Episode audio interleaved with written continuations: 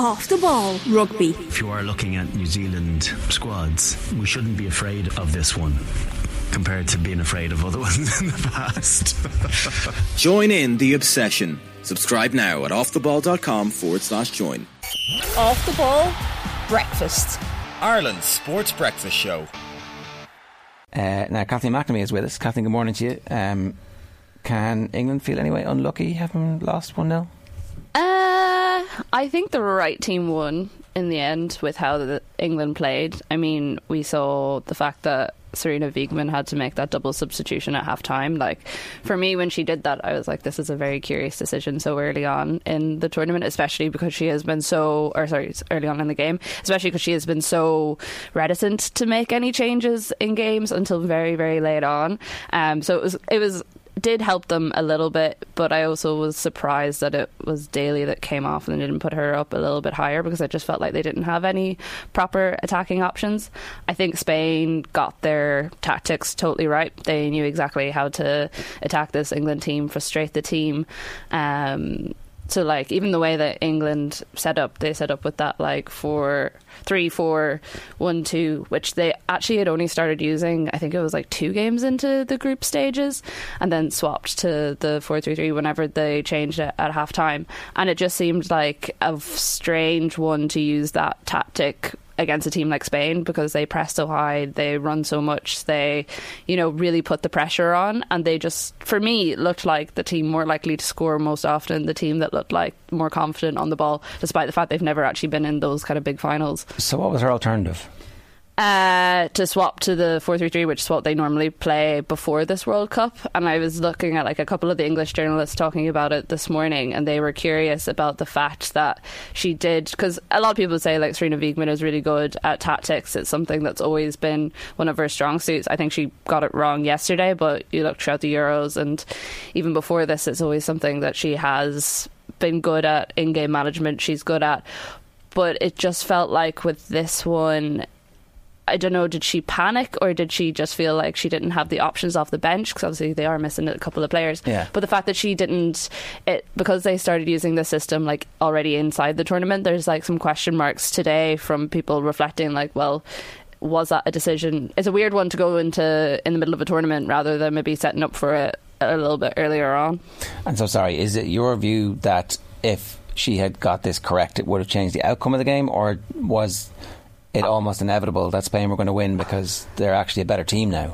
I think it probably would have been fine if some of the players had played better, but I think like a lot of players are off their game. Like, you look at Lucy Bronze, I didn't think she had a great game. Georgia Stanway and Keira Walsh had absolutely no space to operate, so they were totally nullified in it. Ella Toone didn't have a great match. I was surprised she actually lasted it as long as she did. Lauren James, when she came on, just didn't have that spark where you felt like she was going to create that moment of magic in the same way that she did in the earlier stages of the game. Now, that's possibly getting that red card for a stupid decision and then missing a couple of games.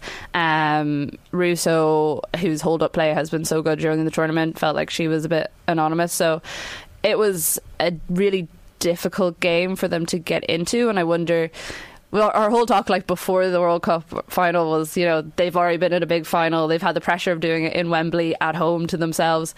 They're probably more placed to handle this sort of pressure, but it did feel like the whole occasion got to them, and like all the individual performances were not good enough, and there was no one there in the team to kind of lift them to the level that they needed to be. Wasn't this the team after the semi-final banging on about, oh, we know what it's like to win finals, they don't? Yeah. I felt a little bit hubristic. That was a little bit like, oh, hang on a second, the backbone of that team has won the Champions League. That's a big game, whether or not you're like, oh, it's not a tournament, it doesn't matter. Like, you don't feel any different going into this game than you do.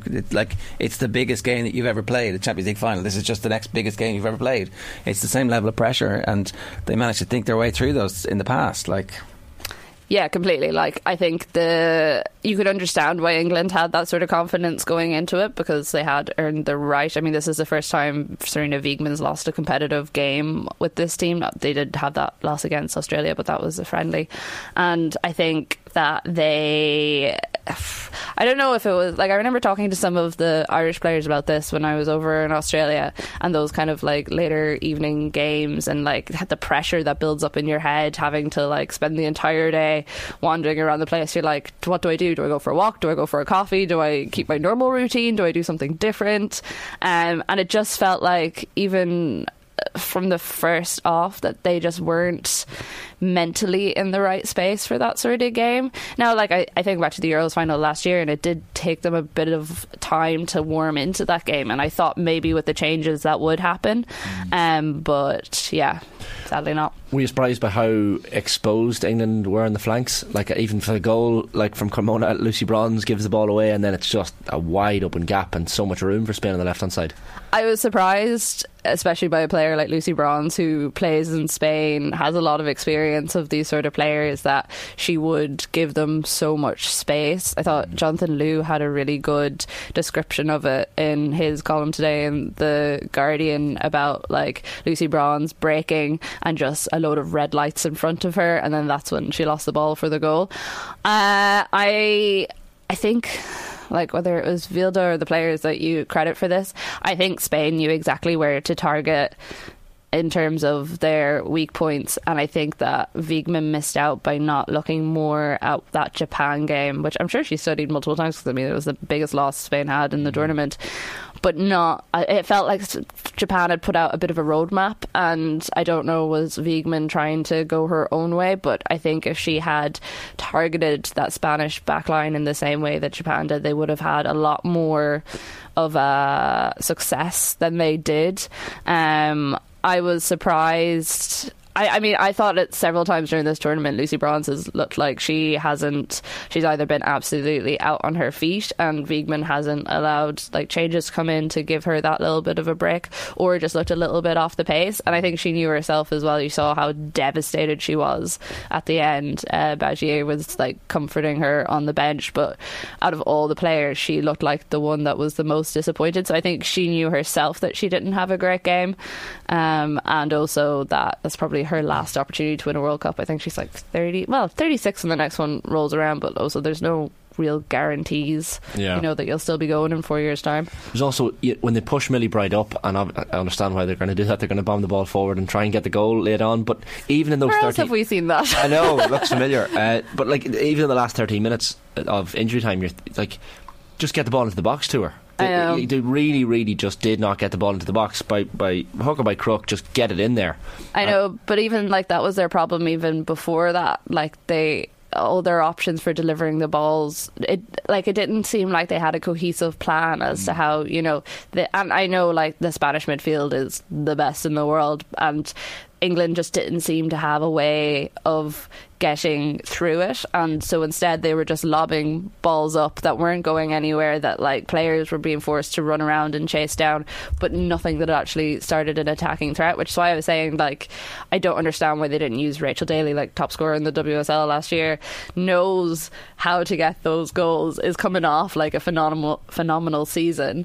Why take her off rather than like at least try pushing her forward? And we haven't really seen it at all from England during the tournament, and I don't know why Wiegman is so determined to just have her in that defensive role rather than giving her the opportunity to try, because I mean, you would count Chloe Kelly's a great player for a big match goal and always has been, but it was just strange, I thought, that she wasn't given a better opportunity. The Bronze in 2015, like, you feel like the team maybe learned from it, but like, can you learn from this? Like this, they're gonna obviously take the pain with them, and you saw it, as you said, from Lucy Bronze. But does it, like, what's the age profile is what I'm trying to ask? Like, is this a push on point? It's a very young team. Yeah, it's a very young team, so they will be okay. Like, obviously you have Bronze, Millie Bright, Rachel Daly, who are the latter end of it, but like Lauren James is easily going to be pushing for one of the best players in the next couple of years if she can keep going on the trajectory she is, and also avoid injuries. You look at the likes of, you know, Ella Toone, Alexia Russo, these are Chloe Kelly, Lauren Hemp. Like, Lauren Hemp is still winning Best Young Player awards. She's won the last 3 in a row, and she's only just turned 21, so you know, there is definitely something to build on there, and I don't think they'll be panicking just yet. yet. Wiegman has said that she wants to stay on for the Euros campaign and that she has no interest in moving. So obviously she was linked to the US job with Andonovsky leaving. So definitely a push-on point for them, I think. Also a rivalry now with Spain, who it turns out are the rising force in world football, with literally owning every World Cup there is to own. Yeah, exactly. And I think, like, going into this tournament, this is the thing that everyone said, without everything that had happened with Vilda and players like Mapi León who were left behind, you probably would have put them as absolute sure starts for either getting to the final or winning it. But because of that background noise, I think a lot of people were hesitant to say it, and especially with how they played in the Euros last year, where they seemed incredibly frustrated a lot of the time with not actually being able to get like consistent starting lineups and also consistent connections between the players. We haven't seen that in this tournament, and we've seen how they can actually play. And again, there's always going to be this weird thing over this whole tournament, but you do just wonder, if they did have those players that they left behind, could they have made an even better attempt? Like, I don't think that Japan result would have happened if they had Mapi León there. But of course, these are questions that are probably never going to get answered, because it doesn't look like Vilda is going to be going anywhere anytime soon. Spain are the best team in the world. Yeah, I think that's fair. Yeah. Like, apart from that one lapse against Japan, they've been fairly consistent. I think they play a very exciting brand of football as well. Like, if you gave me an option of which team in the World Cup I would like to watch again a couple of times over, it probably would be them or Japan, just with how the style of play. And you look at how easily they like gave England the runaround. It felt like England were chasing their tails, and these are top players. But it's kind of similar to what we've seen in the club game, say when like Chelsea come up against the likes of Barcelona in the Champions League, or even Arsenal whenever they come up against Barcelona. And a lot of these English players play for both of those. You can see the same sort of football and the same sort of flaws being exposed. So that's why part of me wasn't entirely surprised yesterday when I saw how easy it was for Spain to give them the runaround. And Salma Paralluelo, hopefully I've said that right. I think I have, judged by the commentary teams. Like, so exciting, 19 years of age, former sprinter, and you can tell by her as well. One of the stories of the tournament, like, mm-hmm. I don't think she was expected to be necessarily a starter, and came off the bench a lot through the tournament, but really one of the stories.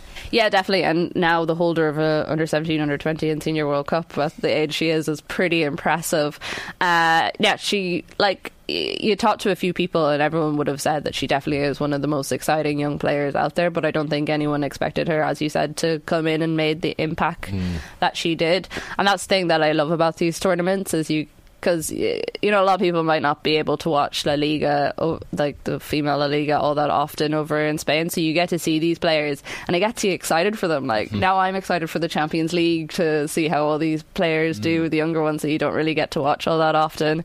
And an incredible talent. And a bit like Lauren James as well. You just hope that she can kind of stay injury free and actually have the career that it looks like she's building up to. And this isn't just like a once-off wonderful tournament for her. Would you have started Alexia Putellas? I know obviously she's recovering from injury regardless, but Vilda's decision not to play her was an interesting one. Yeah, and especially how late it took her to come on, which kind of made me think that she must be carrying some sort of knock that maybe we didn't know about. We had this debate on Koi Gig last week, and Emma Byrne was kind of saying that no matter what, she would start her because of the leadership she offers on the pitch. I was a little more hesitant, because I do think that she is obviously great, but she hasn't really reached her potential in this World Cup. And it's understandable too, you know, we see, because players are out for ACL with ACL injuries for so long, by the time they come back we're like, oh, they must be absolutely fine, they must be grand. But you look at, say, someone like Ada Hegerberg, she hasn't been the same since she came back from her ACL injury, and it almost takes players like at least a season or two to regain the sort of fitness and like comfortableness on the ball that they had before. So I'm not surprised that she didn't perform to the standards that we were expecting for her. I think that considering how Spain played it, and that you can get away with benching your best player, well, the best player, formerly the best player in the world, until that late, it just shows the strength and depth that they do have. And that's, of course, your Siya Kolisi, who played really well for South Africa against Wales 4 months after his surgery. This is truly remarkable. Anyway, I digress. OK, so biggest disappointment of the tournament? Ireland's not getting out of the group stages. How much longer before Vera Pauw we find out what's going to happen? This week, I think. So the review was finished this week and last week, and then it was 2 weeks until the performance. So either end of this week or start of next week, I think, it's the board meeting. There's no world in which we think Vera Pauw will still be the manager, or maybe they give her the game against Northern Ireland as a goodbye. Yeah, I think that is a possibility, but also then I don't know how you really announce that she's leaving.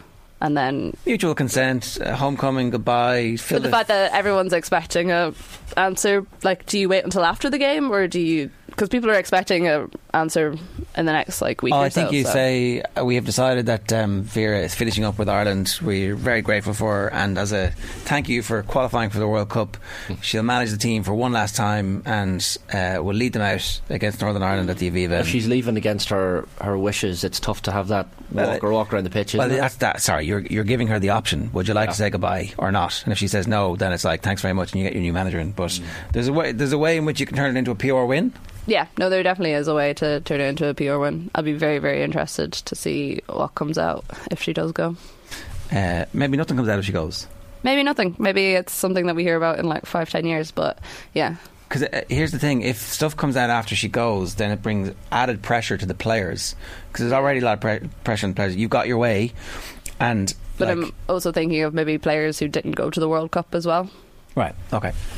All right. We await with bated breath to see the developments of that, because it's one of the biggest stories in Irish sport. The manager of the football team is always going to capture headlines. Good stuff, Kathleen. Thanks a million. Off the Ball Breakfast, Ireland's sports breakfast show.